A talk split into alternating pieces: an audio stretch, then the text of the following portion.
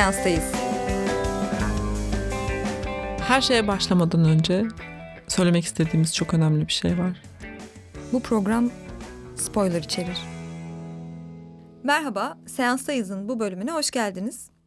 Bu hafta Seanstayız'da Ayşe Melek ve ben Elif Eda, bu ismi de söylemesem olmaz, Will Hunting'le birlikte seanstayız. Will Hunting 1997 yılında çekilmiş Good Will Hunting filminin Türkçe'ye neden bilmiyorum Can Dostum diye çevrilmiş filmin ana karakteri. Benim lise yıllarımda izlediğim bir filmdi Can Dostum. Eski bir film yani. Eski bir Amerikan filmi. Sen seversin böyle filmleri. Bugün seansta Will'i alıyoruz biz. Will Hunting'i alıyoruz. Ben isminin de çok özenle seçildiğini düşünüyorum bu arada Will'in. Şimdi burada senin düşüncelerini çok çok merak ediyorum.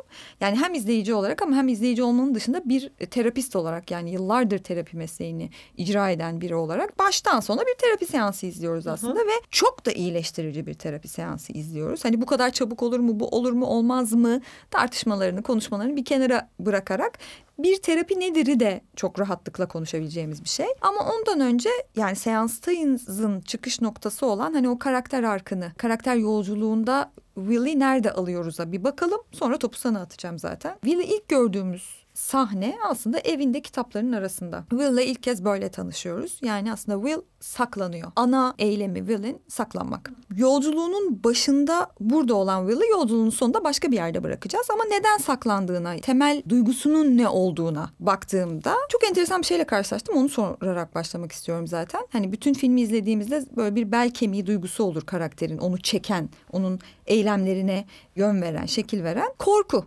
Will'deki. Fakat hiç korkusuz bir karakter gibi. İnanılmaz saldırgan, testosteronun tavan yaptığı, agresyon kullanmaktan, şiddet kullanmaktan hiç çekinmeyen, hiç korkmayan tırnak içerisinde. Ama bu korkusuzluk hali müthiş bir korkuyu gizlemek için var orada. Bilmiyorum doğru takip ediyor muyum? Ben böyle ifade eder miydim bilmiyorum ama sen söyleyince çağrışanları söyleyeyim. Yani çünkü aslına bakarsan evet bir yandan çok görünen bir korkusuzluk var gibi olmasına rağmen ben filmi izlerken bütünüyle korkusuz bir karakter görmedim. Hani korktuğu yerleri de aslında film veriyor bize. E tabii Bana vermek, geçiyor. Vermek zorunda zaten. Ama kastettiğim şey bu agresyonun bu kadar açıktan sergilenmesi aslında korkunun ne kadar büyük olduğunu gösteren ve saklayan bir şey. Yani korkmuyorum ki senden diyen bir şey. Evet filmin bütününde var aslında bu zıtlık bir de. O da dikkatimi çekti. Hı hı. Mesela kızla Will arasında. Yani bütün zıtların birliği gibi işte çok iyi yetiştirilmiş bir kız, hı hı. sahip çıkılmış bir kız. Hı hı. Ondan sonra işte Harvard'da okumuş, iyi eğitimlerden geçmiş, hı hı. gayet süzülmüş bir hayatın içerisinde vesaire. Will neyse onun tam tersi. Senin o testosteron dediğin şeyin de östrojen tarafını oluşturuyor. Ve müthiş de özgüvenli. Evet. Sahip çıkılmanın özgüveni var galiba orada. Evet sahip çıkılmanın özgüveni var ama bir yandan da mesela Will'in saklanmasından bahsediyoruz. Kızın da o saklanılan şeye duyduğu bir merak var. Çünkü o da kızdan saklanmış o dünya yani Will'in dünyası kıza kapalı bir dünya. Çünkü çok steril bir dünyanın içerisinde büyümüş kız. Hı hı. Dolayısıyla o steril, sterilizasyonun içerisinde aslında psikolojik manada da insan o kadar steril bir varlık değil. Hı hı. Bozulmaya ihtiyaç duyan bir varlık. Hı hı. Yani bir bebeği de çok steril bir ortamda büyüttüğünde bağışıklık sistemi düşüyor. Evet. Şimdi bunun da ruhsal bir karşılığı olarak aslında kızın hayatını görüyoruz biz. Ve dolayısıyla da bir merak duygusu var Vile yönelik ve bir arzusu var. Hı hı hı. İşte oradaki şey bana çok enteresan geldi. Senin söylediğinden bambaşka bir şeye gitti şu an. Evet. E, olay farkındayım. Olsun gitsin bu çağrışımlar silsilesi. Ee, Bunun için korku, buradayız. Yani aslında o zıtların birliğini yaratmaya çalışan da bir şeyi var filmin. Yani senaryoyu yazan insanlar hani buna mı kitlendiler bilmiyorum ama. O senaryonun yazılma hikayesi de çok ilginç bu arada. Aha. Biliyor musun bilmiyorum. Yok bilmiyorum. Ee, normalde Matt Damon yazıyor zaten. Sonradan Ben Affleck'i dahil ediyor ve bir ödev olarak başlayan bir şey Matt Damon için bu. Ve bir oyun normalde. Tek perdelik mi ne bir oyun yazacakmış. Bir bakıyor böyle işte 40 sayfalık bir senaryoya evriliyor. Diyor ki abi bunu neden uzatmıyoruz? Ondan sonra bir de o dönem böyle hani kariyerinde tavan yapmış noktada değil Matt Damon. Muhtemelen kendisi bir de rol yaratıyor aslında. Sonra işte işin içine böyle senaryo doktorları falan filan çok da meşhur bir yönetmen de şu an ismini hatırlayamıyorum dahil oluyor. Ve ilk başta senaryo yazdıklarında bir nasıl diyeyim ajan thriller'ı gerilimi. Will'in filmin sonlarına doğru ulusal güvenlik kurumuyla yaptığı bir şey var ya görüşme, Hı hı iş görüşmesi. Daha ziyade bu iş görüşmelerine odaklanan, paranoyaların falan feşmeken olduğu bir gerilim olarak tasarlanıyor. Fakat işte bu diğer yönetmenlerin vesaire bir süre el değiştiriyor. E, dahil olmasıyla senaryoya diyorlar ki yani burada Sean'ın ve Will'in yani terapist ve Will'in aslında ilişkisine odaklanmalısınız ki bence zaten filmin göz bebeği o cevheri o iyi tutup çıkartılmış aslında iyi denk gelmiş Matt Damon ve Ben Affleck buna.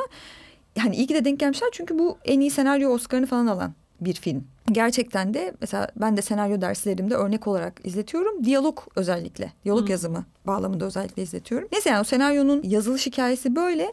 Tam olarak bu zıtlığı gördüklerini düşünmüyorum ben açıkçası. Bu kadar derin yaklaştıklarını düşünmüyorum. Çünkü bence çok peculiar diyebileceğimiz çok senin şahsına münhasır bir yerden tutup çıkardın o ilişki o zıtlık meselesini. Fakat bir yandan yazma işini sen aynı zamanda bir şair olarak bunu da bilirsin. Şöyle bir tarafı da var. E, bilinç dışımızı e, bir biçimde davet ettiğimiz için yazma eylemine Evet. biz farkında olsak da olmasak da bazı bağlar, bazı kurulan bağlantılar sızı veriyor. Belki bilinçli bir biçimde orada değil bu senin söylediğin şey. Onlar tercih etmediler ama dünya zaten bu bağlamda kurulduğu için çünkü filmin içinde de geçiyor ya korkudan yola çıkmamın şeyi oydu. Bu karakterin o psikolojik şeyini konuşmak istiyordum. Tam olarak o kavramı. Yani o bilinçli seçilmiş bir şey çünkü. Ayrılık anksiyetesi Hı hı. ayrılık korkusu daha doğrusu ayrılık anksiyetesinden doğan fear of abandonment terk edilme korkusu. Hı hı. Zaten bu bağlamda bir dünya ördükleri için senin dediğin şey de o bilinç dışımızın davet ettiği bir biçimde muhtemelen oradadır. Bilinçli bir tercih olduğunu hiç sanmıyorum. Çünkü dediğim gibi çok katmanlı bir şeyden bahsediyorsun. Ama o dünyanın gereği işte bilinç dışımız aktive olup bilinç dışı yazanların bir şekilde onu davet etmiştir ve izleyicinin de bilinç dışına giden bir tarafı Hı hı. var bu arada. Hani bilinçli olarak düşünmediğimiz bir- birçok şeyi de algılıyoruz izlerken. Dolayısıyla hani oradan oraya bir ulaşım olmuştur. Ama işte hani gene karakter arkına karakter yolculuğuna biraz çekeyim. Çek. Bir çok bariz hepimizin gördüğü yani bunun için bir terapist olmamıza da gerek yok. Filmde de açıkça söylüyor. Bir terk edilme korkusu var ve bana biraz şöyle geliyor. Karakteri ilk gördüğümüz an o korunaklı şeyden bahsettin ya Skylar'ın yani kız, kız arkadaşının hı. belki fil dişi kulesi diyebileceğimiz tırnak içerisinde Aha. steril ortamından bahsettin ya. Yani kendisine Will'e verilmemiş olan o steril ortamı çocukluğunda verilmemiş olan o steril ortamı Will kendisi için yaratmış aslında. Yani kitapları arasında onu terk etmeyecek arkadaşlar seçerek kendine bir steril ortam yaratmış. Çünkü terk edilmekten köpek gibi korkuyor. Bu da bizim çocukluğumuzda yaşadığımız bağlanma biçimiyle mi alakalı? Hani bu bağlanma biçimleri dediğimiz şeyler. Biraz aslında onu konuşmak istiyorum. Oradan başka yerlere de gitmek istiyorum. Nedir bu bağlanma biçimleri? Çok temel işte zaten terk edilme korkusu olan birisi için kaygılı bağlanma olduğu söylenebilir. İşte kaygılı, kaçıngan, daha karmaşık bağlanma türleri de olabiliyor bu arada. Yani hani sadece kaygılı ve kaçıngan diye ikiye Hı hı, ayırmak hı hı. değil. Kaygılı kaçıngan gibi. Biraz Will'inki bence bir öyle bir şey. Kaygılı kaçıngan nasıl bir şey yani? E, ilişkiden kaçıyor ama aynı zamanda ilişki bir ihtiyacı da var. Hem bu ihtiyacın Ee, farkında. Evet çünkü kızla bir ilişki kuruyor aslında ve terk edilmekten korkuyor. Terk edilmekten korktuğu için de önce kendisi terk etmekle ilgili bir e, sistemin içerisine giriyor. Çünkü aslına bakarsan zaten sinir sistemi açısından tehdit gibi algılanan bir şey bir kere ilişki. Kaygılı bağlanan birisi için. Hı hı. Bağlanma travması olan birisi için diyeyim. Bağlanma travması terk edilmek olabilir ya da o ilişkinin içerisinde şiddet görmek olabilir. Terk edilmemiştir kişi ama fiziksel olarak terk edilmemiştir ama ruhsal terk ediliş diye bir şey var. Yani bu ruhsal terk edilme meselesini ben çok önemsiyorum. Çünkü Hı hı. görünmeyen bir şey bu.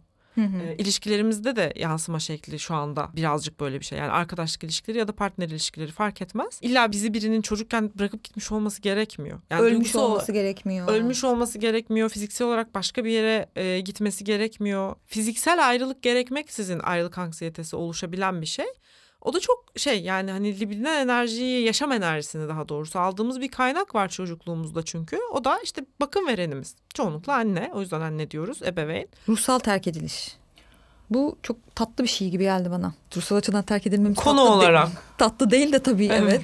Ruhsal terk ediliş biraz acı bir şey hakikaten. Yani detaylandırmak icap ederse eğer birkaç farklı şeyden belki bahsedebiliriz. Öncelikle zaten kendi varoluşumuzu hissedebilmek için, canlılığımızı hissedebilmek için bir ötekinin varlığına ihtiyaç duyuyor bünyemiz. Ne yazık ki mi desem, iyi ki mi desem orayı tam bilemedim ama Çünkü bir öteki varsa iyi ki. Yani Schopenhauer olsak ne yazık ki derdik herhalde ama. Evet varoluşçu bir e, yerden alacak olursak aslında bir yandan tabii ne yaparsak yapalım yalnızız. Varoluşçuluğa kayarsak öyle ama biz tabii ki bebek üzerinden, bağlanma üzerinden bakıyoruz bu meseleye.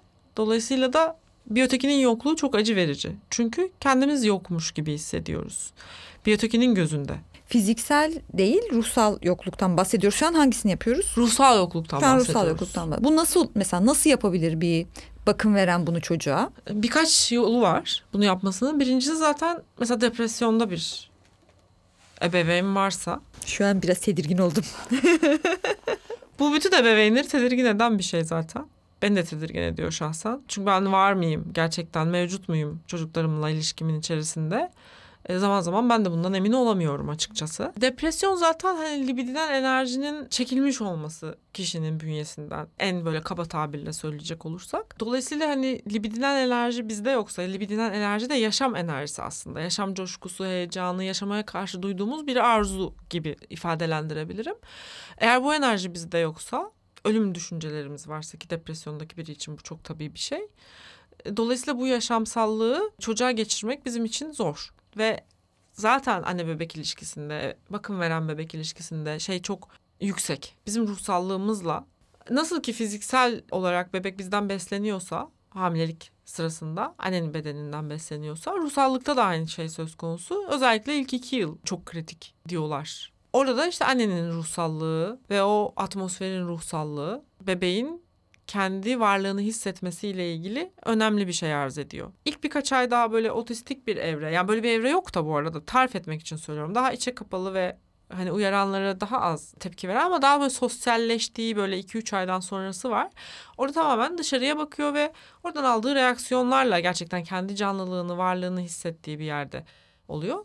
Bu bir kısım. Depresyon yani annenin depresyonu. İkincisi terk edilişten bahsettiğim için depresyondan bahsediyorum. Yani kaygıyı ayrıca konuşabiliriz. Ondan sonra şizofreni ya da psikotik şeyleri ayrıca konuşabiliriz vesaire falan. Onun haricinde bir de narsistik anneler ya da borderline annelerin e, durumları var. Orada da tamamen çocukla ilişkisi üzerinden kendi zihinsel örgütlenmesiyle çocuğa bakıyor olması. Çocuğun varlığını görmüyor olması. Evet yani çocuğun ihtiyaçları, çocuğun karakteri, kendiyle getirdiği şeyleri bunları görmüyor. Aynen, çocuk kendini kim? görüyor. Sadece kendini görüyor. Kendi zihnini görüyor aslında. Kendini de görüyor mu meçhul. Neyse. Çünkü onun da kendiliği yok yani. Onun da gerçek bir kendiliği, otantik bir kendiliği yok aslında. Onun zihin dünyası neylerden oluşmuşsa o sırada işte başarılı bir çocuk mu? Hızlı yürümesi gereken bir çocuk mu? İyi yemesi gereken bir çocuk mu? Kendini rezil etmemesi gereken bir çocuk mu? Ya da işte saygılı olması gereken, uyumlu olması gereken bir çocuk mu falan filan gibi. Burada da ona uyumlu davranmayan bir çocuk söz konusu olduğunda anne kendi libidinal enerjisini, sevgisini çok daha basit ve Türkçe tabirle çocuktan geri çekiyor. Bu bir terk ediliş. Evet. Ve fiziksel terk edilişten aslında bir yanıyla daha acı bir terk ediliş. Çünkü fiziksel terk edilişte şöyle şeyler olabiliyor ileriki yaşlarda. Annem beni bıraktı gitti. Hmm. Yani anlaşılması daha kolay. Zihnimiz anlamlandırmaya ihtiyaç duyuyor. Daha açık, daha net diyorsun yani. Evet somut. Hı hı. Bu, Bu arada, kadın beni terk edip gitmiş. bu arada Will'in case'inde öldüler mi, kaldılar mı, ne yaptılar Bilmiyoruz. bilmiyoruz ama fiziksel olarak yoklar. Evet. Çünkü aile aile gezmek zorunda kalıyor. Fiziksel olarak olmayan ebeveynlerden bahsediyoruz. Ama bunun daha ağır versiyonu mu doğru mu anlıyorum? Ruhsal terk ediş olabilirdi belki. Çünkü daha anlamlandırması mı güç çocuk açısından? Yani şimdi Will'in özelinde söyleyecek olursak eğer Will'in durumu zaten baştan aşağı zorlu bir durum. Ruhsal terk edilişi olsaydı daha da zorlu olurdu diyemeyiz. Çünkü zaten fiziksel olarak terk edilen birisi aynı zamanda ruhsal olarak da terk edilmiştir. Okey. Ölmemiş mesela anne baba bilmiyoruz yani ne Evet, yaptığını. bilmiyoruz ne terk olduğunu etmişler.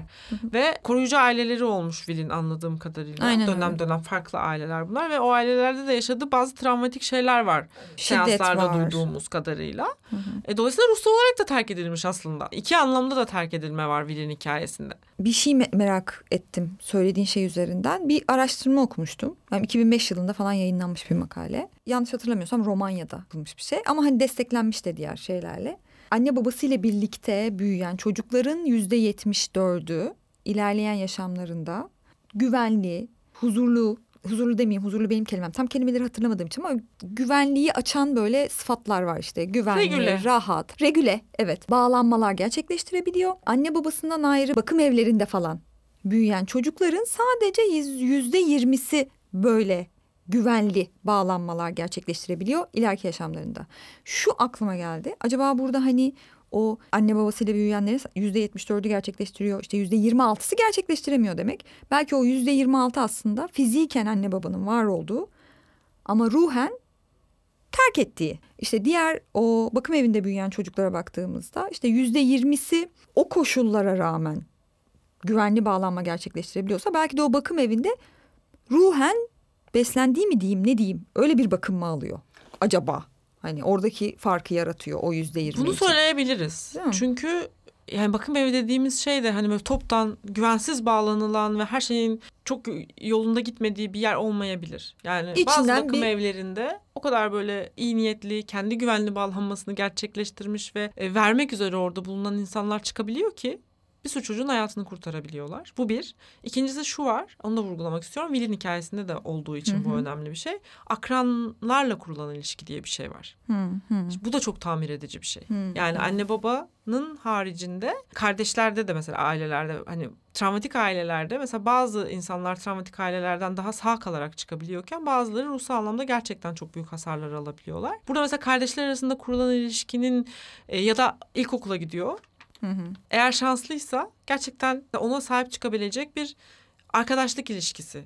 E Şimdi Will'de de bunu çok görüyoruz. Aslında tam olarak güvenli bağlanamamış diyemeyiz Will için. Peki bir şey soracağım. Ruhsallığı aslında o yaşama göre çok kötü değil bence Will'in. Tabii arkadaş çevresine baktığımızda Evet. bunu söylüyoruz. Evet. Yani tamam tırnak içerisinde kaybedenler kulübünden oluşan bir arkadaş çevresi Hiç olabilir önemli ama değil. mevzu bu değil sonuçta. Ona değer verdiğini hissettiren, onun için orada olan arkadaşlardan bahsediyoruz. Hepsi erkek. Bu da ayrı bir mesele. Genel olarak filmde herkes erkek bu arada zaten. Harvardlı kız dışında. Film çok erkek ya ama bir yandan da ben bu filmde hani hazır böyle dedi genel olarak da filmde herkes erkek dediğin için filmde bayağı bir erkeklik eleştirisinin olduğunu da düşünüyorum bir yandan. Çünkü mesela Will'in terapiye girdiği, terapiyi kabul ettiği. Bir de böyle bir şey var değil mi? Terapiyi bir her terapistten alamıyoruz herhalde biz gitsek. Mesela Will başta 4-5 tane terapist değiştiriyor. Terapetik ilişki kurmayı reddediyor onlarla aslında. Orada çok sembolik bir şey var bence. Ne yani mesela? gireyim mi oraya bilmiyorum Ay lütfen ama. girsene ama oraya girmeden önce şunu hemen parantezi kapatayım. Sean karakteri yani terapist sonunda nihayet terapiyi kabul ettiği karakter e, hem onun dilinden konuşabilen sınırı agresyonla çiziyor mesela o ilk seansı Evet. hatırla. Ama testosteron oranı da düşük bir. Anne aslında. Hı hı. Ruhsal doğumu belki gerçekleştirecek olan kişi. Çünkü mesela şey sahnesinde de bu çok sembolik olarak açığa çıkıyor. Sonlara doğru profesörle tartıştıkları, Will'i bulup getiren profesörle tartıştıkları çünkü onlar da arkadaşlar ya. Öyle bir sahne var. Profesör diyor ki bu işlerden birini kabul edecek. Klasik rekabet, başarı, güç. Sean'ın da en sonunda o sen değilsin diye bağırdı. Şimdi sahneye baktığımızda bir anne baba tartışmasına tesadüf eden bir çocuk gibi izliyoruz. Sahneyi de öyle kurgulamışlar. Çekimi de öyle. Yani dolayısıyla Sean orada bütün o erkek dünyası içerisinde annelikte rolünü üstlenebilecek kadınsılıkta sanki. Yani filmde sevdiğim şey karakterlerin tek boyutlu olmaması. Evet evet. Her ne kadar o adam bir yandan gıcık oluyoruz. Çünkü Will'i bir şeye zorlamaya çalışıyor ve Hı hı. sanki kendi çıkarları da varmış burada gibi. Hı hı. Onun olmasını istediği şeyde gibi ben başta mesela hissetmiştim. Hı hı. Ama sonra böyle çok kısa bir sahnede bize şunu verdi. Will odadan çıkıp gidiyor. O profesör orada kalıyor. Ben senin mahvolmanı istemiyordum gibi bir duygusallık yaşıyor. Çocuğun önünde yaşamıyor onu. Evet evet. Ama zaten bu bence bu filmin 1997'den buraya kadar gelebilmiş olması ve muhtemelen buradan sonra da devam edebilecek olmasının sebebi karakterlerin karton olmaması. Gölge tarafları var, zaafları var, kusurları var. Daha baskın olan işte savunma mekanizmaları var. Sean dediğimiz karakterde evet kadını sembolize ediyor olabilir onu siz daha iyi bilirsiniz. Jung ne diyordu? Anima mı diyordu? Animus mu? Animo animusu. bunu temsil ediyor olabilir ama bir yandan barda gördüğümüzde de hani o erkek dünyasına da uyum sağlamış boyutunu da görüyoruz. Will onun sınırını zorladığında onun dilinden konuşup yani bir de terapi sınırlarının dışına çıkıp herhalde bayağı bildiğin düz saldırdı çünkü çocuğa hani boğazına elini koyup time up dedirtecek noktada yani. Zaten klasik bir terapi çerçevesiyle asla uyumlu olmayan şeyler var ama zaten filmi kıymetli yapan şey bence bu. Hocam öyle bir terapi bulabiliyor muyuz ya? Bulabiliyor olmamız gerekir. Değil mi yani? Kesinlikle. Yani bir terapist olarak bunu seanstayızın bu bölümünde söylemek istiyorum. Sağaltıcı tarafı o çünkü sanki oradaki terapinin. Aslında 4-5 terapiste gidiyor dedin yani orada çok sembolik bir şey var dediğim yer tam da burasıydı. Yani ondan önce gittiği terapistler ekol uygulamaya çalışıyorlar. İşte bir tanesi böyle olmaz falan hani artık uyumlanman lazım falan diyor. Kelimeler bu olmayabilir ama yapay yapay bir ortam. Hani şey de çok sembolik. O kavgadan sonra Will tekrar geri geldiğinde Shan'a ilk defa ilk yaptıkları şey odadan çıkmak oluyor. Evet, Sean onu odadan çıkartıyor. Evet. Bence de çok sembolik. Terapi odasından çıkartıp gerçek dünyada bir ilişki boyutuna çekmek aslında. O yapaylığın dışına çıkacağız diyor. Anlatabiliyor muyum? O terapi çerçevesinin dışına çıkacağız. Buradan şu anlaşılmasın. E, Danışanlarımızla arkadaş olacağız, sosyal hayatlarına gireceğiz falan böyle bir şey değil. Kastettiğim şey ama o gerçek ilişki. Gerçek ilişkiyi yakalayamadığın zaman o karton olma hali yani işte o hipno dalga geçiyor ya o, Hı hı. Bence çok güzel bir şey. Çünkü yani hani Will açısından çok güzel bir şey. Aslında kendi kimliğini koruyor. Neden teslim olsun ki o yapayla? Burada hemen bir şey söyleyeceğim. Hani dedin ya gerçek ilişkiyi kurmak meselesi. Zaten de en başta bu bağlanma sorunları ya da işte bu terk edilme korkusunu yaşamasının sebebi insanın bakım vereniyle otantik bir ilişki kuramıyor oluşu. Orada değil çünkü o. Sahici bir ilişkiden mesela kasıt aslında bu filmde benim gördüğüm hoşuma giden şeylerden bir tanesi de o. Agresyonu içeren bir ilişki. Evet evet şey kastetmiyorum. O agresyonun da yıkamadığı bir ilişki. Aynen. Bizim tartışmalarımız gibi aslında. Aynen. bir anda bakın çünkü Birbirimize girip ondan Yani siz- sonra o kısımları biz burada vermiyoruz ama biz bu podcastleri kaydederken bayağı saç saça baş başa olmayan bir agresyon sergiliyoruz. Çünkü ama sahici bu. O var. Var olan şeyin o an orada açığa çıkması, regüle edilmesi doğru. Ama seni varsayarak bu var.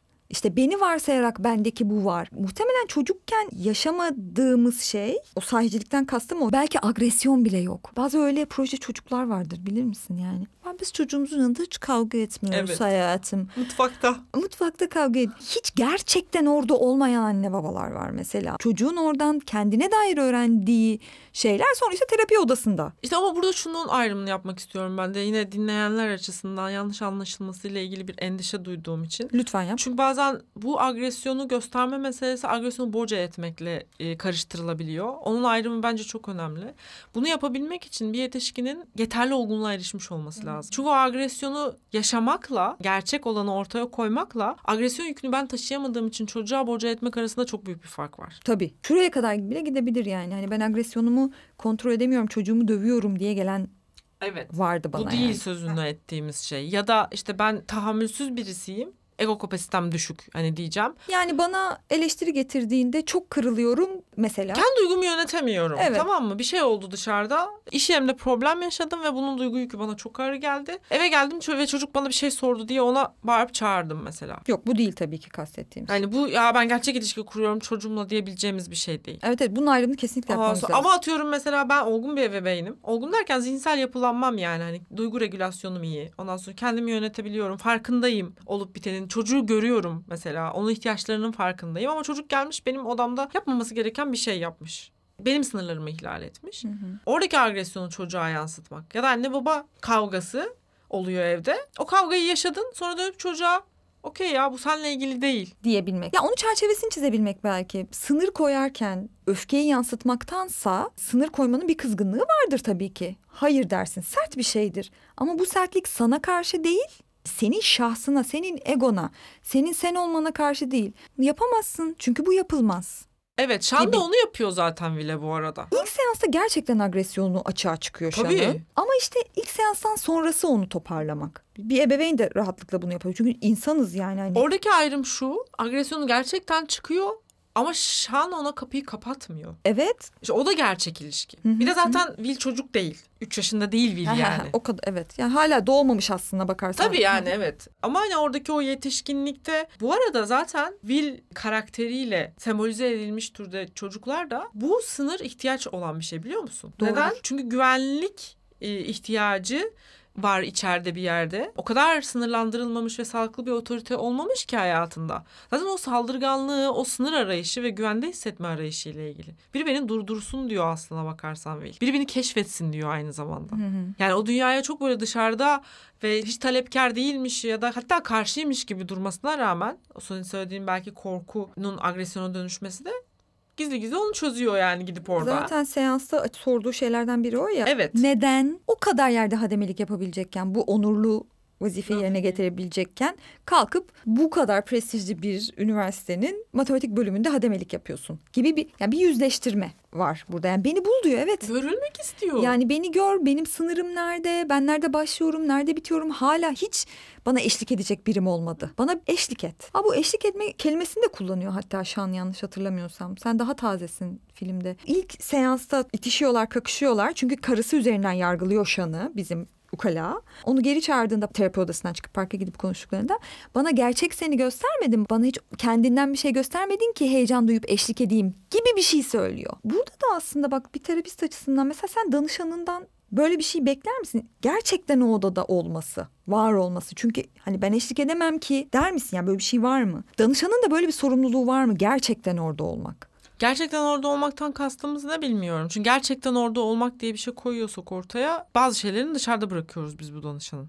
Nasıl? İşte o savunmalarını dışarıda bırakıyoruz. Kabul etmiyoruz savunmalarını. Ha o savunmaları da ona dahil. Ben o Evet. savunmaları da görmeliyim. Görmeliyim yani Peki mesela klasik ben bir terapi seansında. son terapi deneyimlerimden birini bahsedeyim. Bir süre sonra artık biz entelektüel tartışma yapıyorduk terapistim ve ben. Ben senin terapistine gıcığım. Bunu böyle açıktan söylemeyeydin iyiydi. O yüzden konuyu buraya getirmezsek ben de bu meseleyi Burada- kişiselleştirmezsem Burada sevgili yapımcımız ben de ben de diye. Herkes benim terapistime karşıymış arkadaşlar ya Allah Allah. Hayır şunu kastediyorum. Belki de benim de sorumluluğumdu bir yandan abi. Niye hani orada entelektüel bir şey tartışıyorsun? ne senin sorumluluğun? Benim terapi seansıma dönüşüyor şu an bu arkadaşlar. Hayır, oradan alıp bir genelleme yapacağım. Tamam. Şöyle bir sorumluluğum var mıydı acaba? Ben bunun farkındayım. Biz burada artık entelektüel bir şey yarıştırmıyorduk. Çok keyifli entelektüel sohbet yapıyorduk ve ben de işte o beni entelektüel açıdan onaylasın ve beğensin diye bütün hani birikimimi, entelektüel sorularımı getiriyordum seansa. Halbuki orada onun için değilim. Yani Evet. bunu ben bu arada bir kalkan olarak da kullanmış olabilirim. Çok büyük ihtimalle. Yani bunu yırtmak istemedim ama hiç.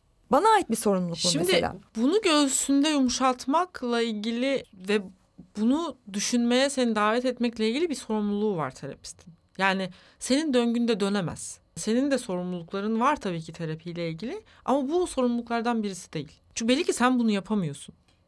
Şeye geldik Şan'ın Will'e senin suçun değildi. Evet. Ben burada ağlamaya başlarsam artık programı kapatırız. Senin suçun değildi. Will'e geri dönelim. Yani Will'in isminin Will olması da bence yani irade aslında. Tabii ki. Hunting'de. Bir çocuğun büyümesi yani şimdi bu irade kavramı biraz soğuk da geliyor ya insana Hı. normalde. İşte irade, otorite arkasına saldığımız hani Bir çarşı- demir iradeden Evet bahsediyoruz. evet yani böyle hani Onu İşte- şöyle yapalım. zaaf yok falan yok filan Hmm. değil halbuki. Asla değil. Ama işte Kendi hayatının sorumluluğunu, kararlarının sorumluluğunu Heh. almakla ilgili bir Ve şey. yetişkinleşmek bu demek Evet. zaten. Ve yetişkinlik olarak. aslında eğlenceli bir şey normalde. Yani böyle yetişkinlik sıkıcı gibi falan da yansıtılır. Yani hep çocuk kalalım la la la falan feşmekan. Başka şeyler bunlar. Birbirinden ayırmak lazım. Çünkü Yetişkinliğin sıkıcı olmasının mesai saatlerinde sebebi- ilgisi var falan. aslında doğru söylüyorsun. Yani şöyle bağlayabilirim senin söylediğin şeyi. Mesai saati hakikaten sahte kendilikle ilgisi var. Hı hı. Yani yetişkin olmayı biz şey gibi algılıyoruz çünkü. Doğruyu ben biliyorum ve herkese de öğreteceğim. Çekilin oradan falan hani ben doktorum. Olaya el koyacağım ve müdahale edeceğim falan. Böyle bir şey değil. Yani yetişkinliğin tek bir kriteri var. Hayatın sorumluluğunu almak abi. Evet. Kararların sorumluluğunu almak Hı hı. bu kadar. Hı hı. Başka hiçbir kriteri yok yetişkin olmanın. Bu sorumluluğu göze alsa zaten terk edilme korkusuyla da yüzleşebilecek ve mesela şunu diyebilecek. Ben terk edilmekten korkuyorum. Terk edilmekten korktuğum için de ilk ben terk ediyorum ve böyle bir hayat yaşamayı seçiyorum kardeşim. Ya da diyecek ki aa terk edilmekten korktuğum için ben sürekli ilişkilerinde ilk terk eden oluyorum ya da ilişkiye izin vermiyorum. Böyle bir hayat mı yaşamak istiyorum gerçekten? Risk almak istiyorum sonuçlarına katlanarak. Bir ilişki başlatacağım. Ve sonucunun da riskini alarak bunu başlatıyorum. Diyecek belki. Bu irade seviyesine gelse. İrade böyle bir şey. Zaaf göstermemek, ağlamamak, acımamak değil herhalde. Acıyabilirim, ağlayabilirim, üzülebilirim.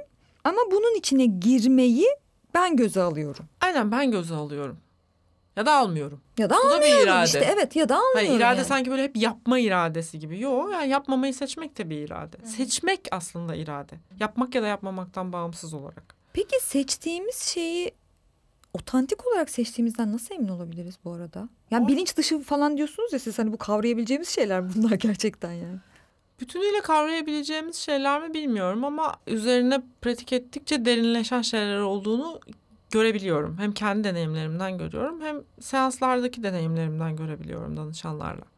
Ama tabii ki bütünüyle bir irade alanı ve bilinçli bir yere gelme. Aydınlanma falan gibi kavramlar var yani hani dünyada da kaç tane aydınlanmış insan var bilemiyorum. Ama günün sonunda kabulle de çok ilişkili geliyor bana.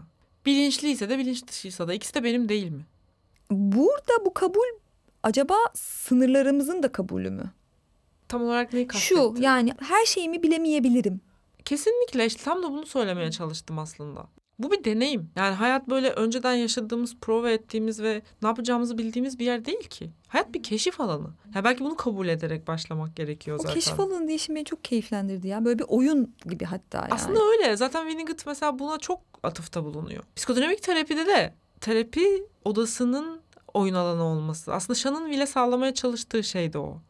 Burası senin oyun alanı. Hani ben seni bir şeye zorlamayacağım. Ne terapiye gelmeye zorlayacağım. Hani başlangıçta böyle konuşmuyor ya birkaç seans bil.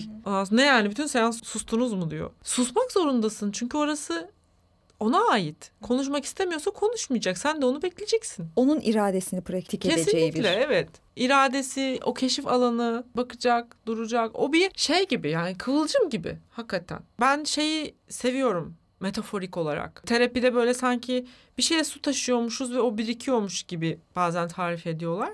Ben öyle hissetmiyorum terapiyi. Ben bir ateşleme gibi hissediyorum. O ilk şeyi bilmiyorum benzetmeyi ben. Şey gibi yani hani orada bir dolması gereken bir kova var gibi düşün ya da bir Danışanda Kap. mı var o kap? kap. Evet. Ha, böyle bir metafor da var yani hani onu, onu söylemeye çalışıyor. Ama ben böyle olduğunu düşünmüyorum terapinin. Terapinin bir kıvılcım olduğunu düşünüyorum. Ve o kıvılcımın ne zaman ateşleneceği tam olarak bilinen bir şey değil. Ve bunu ateşleyen şey de ilişki. Bağlanma ilişkisinde olan şeyi biz orada gerçekleştirmeye çalışıyoruz aslında. Ya zaten şöyle bir istatistik de var. Yapılan araştırmalar diyor ki terapetik yaklaşım iyileşmeye sadece yüzde 12 oranında katkı sağlıyor. Yani sen BDT mi yapıyorsun? Analiz mi yapıyorsun? Ondan sonra işte şema terapi mi uyguluyorsun? Hipnoz mu ediyorsun danışanı? Yüzde 12 yaptığın şey. Ne yapıyorsan yap fark etmez. Gerisi ne? Unidentified UFO. aynen fa- fa- fa- Flying faktörler. Evet. O da faktörmüş. Evet, aynen. gerçekten. Aynen. Unidentified factors. Ama bugün gelinen Observing falan gibi bir şey olsa UFO olur tabii. olabilir evet. Bugün gelinen noktada da açıklanamayan yüzde yaklaşık 90'a yakın ki kısmın terapistin oradaki mevcudiyeti, o gerçek ilişkiyi kurabilme becerisi olduğunu artık bize söylüyor. Çok tatlı ya. Evet bence de çok tatlı. Çok tatlıymış Gerçekten. gerçekten. Ya o yüzden çok kıymetli bir film psikoterapi açısından. Yani sinema için bilmiyorum hani onun uzmanı sensin. O kadar da değil be. Düşünsene meğerse ben karar veriyormuşum. Bütün bu klasiktir, bu değildir, getirin yok falan diye. Of. Yo yani şöyle kıymetli bir film tabii ki. Ben zaten zaman bunun terapi açısından onu söyleyemem. Ama yaratıcı eserler açısından yine bir şair olarak sen bunu bilirsin. Zamandır en önemli jüri mi diyeyim, yargıç mı diyeyim, ne diyeyim yani bilmiyorum işte karar verici. Buraya kadar geldiyse birileriyle hala bağ kurabildiği için geldi. O hikayeyi hala anlatabildiği ki yani iki saatlik bir filmden bahsediyoruz. Beş dakikalık dikkat algısı olan bir nesile izletebiliyorum ben mesela derslerimde bu filmi. İzliyorlar ve etkileniyorlar. Hatta işte o senin suçun değildi sahnesinde ağlayan erkek öğrenciler gördüm. Biraz hüzünlendim e, bu durumdan falan. Neyse yani geçelim. E, kıymetli bir yerde duruyor tabii ki. Yapaylık gerçeklik ayrımını da çok tatlış vermiş doğruyu söylemek gerekirse. Yani önceki iki tane şeyde bir tanesinde zaten adamın işte cinsel yönelimiyle ilgili bir şey söylüyor. Kendinden bile sakladığı bir şey bu terapistin. Hani kendiyle yüzleşmeyen, yüzleşmemiş, gerçek olarak benim karşımda oturmayan bir terapistle ben nasıl ilişki kurabilirim? Oradaki o gönderme de o yüzden çok hakikaten güzel yani. Diğeri zaten tamamen bir teknik uyguluyor onun üzerinde ve çok da klişe bir yerden yapıyor bunu. Hadi odaya git. Böyle taciz hikayesine götürmeye çalışıyor tamam mı çocuğu ve o gayet güzel dalgasını geçiyor. Orada da gerçek bir ilişki yok. Yani yalan, sahtelik, yapaylık hani bütün bu kavramların karşısına gerçekliği koyuyor adam yani. İşte sokağa çıkıyorlar, kavga ediyorlar, duygular çıkıyor açığa, sınırlar. Sen mesela terapide kendi duygularının çıkmasına ne kadar izin veriyorsun? Yani şu an bu bu filmdeki hikaye biraz istisnai bir hikaye. Bu yoğunlukta çıkmasına izin vermek zaten hani bütünüyle böyle doğru diyebileceğimiz bir şey değil. Ama mümkün olduğunca gerçek olmaya çalıştığımı söyleyebilirim. Ne kadar başarıyorum onu tartışabiliriz tabii ki. Yine aynı şeye dönüyoruz aslında. Aslında terapötik yani iyileştirici, sağaltıcı bir terapi ilişkisi. Yine bakım veren anne neyse yani onunla çocuk arasında ilk başta kurulmasını arzuladığımız şey. Hem mevcut olmak hem diğerinin mevcudiyetini kabul etmek. Var olmak diğer varlığı da kabul etmek. Sadece sen var olmayacaksın tabii Hı hı. ki. Will'in üzerinde de yani o terapi ilerledikçe çok aslında hızlı bir biçimde şeyi görüyoruz yani iyileştirici etkisini görüyoruz. Muhtemelen bu senin de işaret ettiğin aslında zaten Will'de de var olan sağlıklı bağlanma kapasitesini genişleterek yapıyor bunu. Çünkü sağlık bir yandan arkadaşlarıyla sağlıklı bağlar kurabilen bir çocuktan bahsediyoruz. Bir yerde işte bu ilk Skylar, Skylar'la date çıkıyorlar. Sonra bir daha geri aramıyor onu. Şu anda diyor ki niye aramadım ne öyle bir diyalog geçiyor aralarında. Yemiyor tabii şeyin verdiği cevapları kabul etmiyor. Şey diyor Will şu an bu kız mükemmel. Neden ben o kıza yaklaşıp mükemmel olmadığını, sıkıcı olduğunu göreyim? Yani neden o mükemmelliğini onun mahvedeyim? Okey cepte bu. Şu an bunun üzerine bir de şunu söylüyor. Şu an sen de mükemmelsin. Filmin en iyi repliklerinden birisi. Yakalamış mıyım psikolojik Kesinlikle. Kesinlikle. işte bu.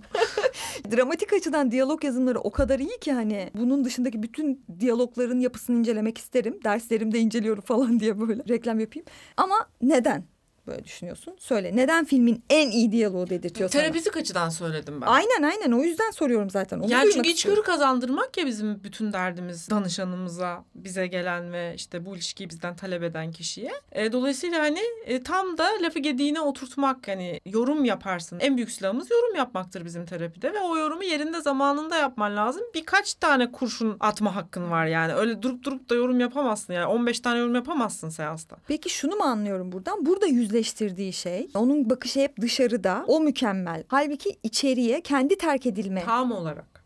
korkusuyla yüzleştiriyor. Sen de şu an mükemmelsin. Hani kendi zaaflarından korkuyorsun aslında. Kendini eksik görüyorsun falan yüzleştiriyor değil mi? Aynen öyle. Zaten o saldırısı da dışsallaştırmaya çalışmakla ilgili. Kendine baksa dağılacak çünkü. Kendi agresyonuyla yüzleşecek. Kendi yarasıyla yüzleşecek. Yani agresyondan kastım öfke değil sadece yani. Kendi içinde baş edemediği şeylerle yüzleşecek. Dolayısıyla yani terapide de zaten en istemediğimiz şey dış dünya hakkında konuşulmasıdır. O dış dünya hakkında konuştukça biz yorumlamayı içeriye doğru yaparız ki yavaş yavaş sistem hmm, ha, aa, lara gelebilsin. Bu sırayla mı hocam? Evet. Okey tam tamam olarak. bunu not ettik. Eğer terapide arkadaşlar bakın size çok güzel hap bilgi terapide hmm aa aa demiyorsanız terapiden uzaklaşın. Aynen.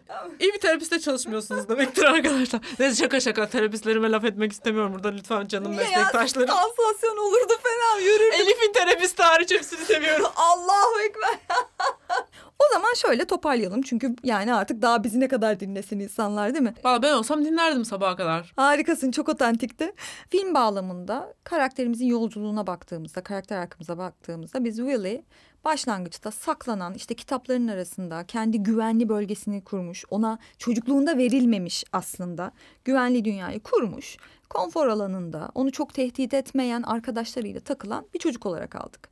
Kendi korkusunun belki farkında değil ve bu dışarıya agresyon olarak yansıyor. Nihayet Şan'la kurduğu sahici terapetik ilişki belki de o çocukluğunda işte ona verilmemiş o ilişkiyi simüle edince simüle deyince gerçek değilmiş gibi oluyor ama o ilişkiyi var edince ikisinin de mevcut olduğu o ilişkiyi var edince yavaş yavaş iyileşmeye başladığını, kendiyle yüzleştiğini yani o kendi ayrılık korkusuyla, kendi mükemmel olmamaktan korkmasıyla çünkü terk edilecek mükemmel olmazsa, cezalandırılacak hatta. Bununla yüzleştiğini görüyoruz ve nihayetinde geldiğimiz en son noktada büyük bir risk alıyor aslında. Herkesin belki de atlayacağı, ona prestij getirecek, para getirecek önemli bir işi reddederek sevdiği kadının peşine yola çıkıyor. Ben bu iki imajı çok kıymetli buluyorum karakter arkında. Başlangıçta oturan, evin içinde, kitapların arasında duran bir irade Will'den bahsederken o terapötik ilişkiyi sonunda yolda olan fiziksel varlığını görmüyoruz mesela arabanın içinde. Hatta evdeki yokluğunu görüyoruz arkadaşının gözünden. Çıktı oradan. Yolda olan bir karakterle karşı karşıyayız. Yola çıkmış olan bir karakterle karşı karşıyayız. Aslında işte o konuşmanın bir yerlerinde değindiğin hani o keşif, beni heyecanlandıran oyun, hani bunların hepsini birleştirirsek macera, nihayet maceraya atılmış yetişkin bir karakterden bahsediyoruz. Böyle bir yolculuktan bahsediyoruz diye görüyorum ben ve sana bırakıyorum sözü. Saklanmaktan bahsettin ya. Winnegut'ın söylediği bir şey geldi benim aklıma. Saklanmak haz vericidir diyor Winnegut. Bulunmamaksa facia. Of çok iyi. Ee, evet. ben de böyle bir duygulandım söylerken açıkçası. Çünkü çok etkileyici bir şey bence. Aslında Will'in yaptığı şey saklanmak. Haz alıyor da ondan. Çünkü güvenli alan orası. Aslında bulunmak da istiyor bir yandan. Bulunmak için belli işaretler de veriyor. Kendi başına oradan çıkma gücü yok çünkü. O ruhsallığa sahip değil. Çünkü çocukken elinden tutulmamış. Evet. Çünkü Yol çocukken elinden tutulmamış. Ve dolayısıyla aslında orada o şeyi çözerek kendi görünürlüğüne bir adım atıyor. Ve profesör onu buluyor. Şan'la kurduğu ilişkide de gerçek anlamda bulunuyor. Görülüyor yani ilk defa. Ben seni gördüm diyor Şan ona aslında. Herhangi bir şekilde. Ona öfkelenerek de ben seni gördüm diyor. Sallamayabilirdi. Etkilendi Şan ondan. Onun söyledikleri Şan'a tesir etti. Bu gerçek ilişki. Dolayısıyla görüldü aslında. Daha sonrasında da ben seni görüyorum. Ve aslında bulundu yani hani o faciadan e, Dönüldü. dönüldü. Ve orada keşif başlıyor aslında zaten artık çocuk için. Çünkü evet ben saklanıyorum ve bulunuyorum ve görülüyorum. Varlığım tanınıyor. Bir beni bir şeye zorlamıyor. Keşfedebilirim. Burada hemen şöyle girmek istiyorum. Bazı şeyleri netleştiriyoruz ya yanlış anlaşılmasını istemiyoruz. Görüldüğüyle görüldü atmak aynı şey değil yalnız orada bir net olalım lütfen. Kesinlikle. görüldü atmayın. Görüldü atmayın arkadaşlar. Çünkü bu görmemek anlamına geliyor tam olarak. Ya belki de görmemek özgürlüğüm elinden alınamaz kardeşim falan diyenler vardır şu an bilemiyorum. Hayırlısı. Hayırlısı. Hayırlısı. Hayırlısı. Hayırlısı yani. Çok tatlı. Saklanmak haz verir. Bulunmamak Bulunmama, saklanmak haz vericidir. Bulunmamak ise facia. Yani bunu bence özellikle orta yaşlarımızda o faciayı hissediyor olabiliriz. Yani orta yaşlarımıza kadar genel bir temalden bahsediyorum. Herkes böyledir demiyorum. Belli şekillerde, belli savunma mekanizmalarıyla, belli seçimlerle, norma uymayı tercih ederek belki saklanıyoruz, saklanıyoruz, saklanıyoruz ve bulunamıyoruz ya. Orta yaşta bir patlıyor. Ki değme gitsin. Sorma gitsin pardon. Bence bu facianın eşiğinden Will için doğru bir zamanda dönüldü. Ümit ederiz ki aranızda mesela buradan yola çıkarak erkenden facianın eşiğinden dönecek insanlar da olur. Ben mesela dönemedim. Uğraşıyorum hala bu yaşımda. O faciayı nasıl toparlarız falan diye. Çok kolay bir yer değil zaten. Herkes çok kolay dönemez. Yani bence Will zaten bu bir film. Yani hani herkes Will, Will bir film karakteri yani anlatabiliyor muyum? Ne? Beni şu an çok acayip bir şeyle yüzleştirdin. Neyse tamam bence evet böyle tatlı bir yerde bırakmış olalım. Önümüzdeki hafta yeni bir film, yeni bir karakter, yeni bir karakter yolculuğuyla birlikte yeni bir seans açıyor olacağız. Yeni bir seansta olacağız. Bu hafta hep birlikte Ayşe Melek ve ben seanstayız da e, Will'i konuk aldık. Seansımıza dahil ettik. Ve Good Will Hunting 97 yapımı Good Will Hunting filmini şöyle bir üzerinden geçtik. Daha ziyade sanki kendi içsel e, dertlerimizi de dökmüş gibi hissediyorum alt metinde ama. Bu arada Will, Will bahane. Will bahane, sohbet şahane. Hiç Gus Van Sant'in ismini anmadım ama hani onu açıp da bakabilirsiniz yani filmin yönetmeni olarak diye düşünüyorum. Çünkü yani seans sayısının içeriği daha başka bir şey olduğu için bu kadar sinema bilgilerine girmiyorum. Önümüzdeki hafta bambaşka bir karakterle seansta olacağız. Ben Elif Eda. Ben Ayşe Melek. Sizi de bekliyor olacağız. Hoşçakalın. Hoşçakalın.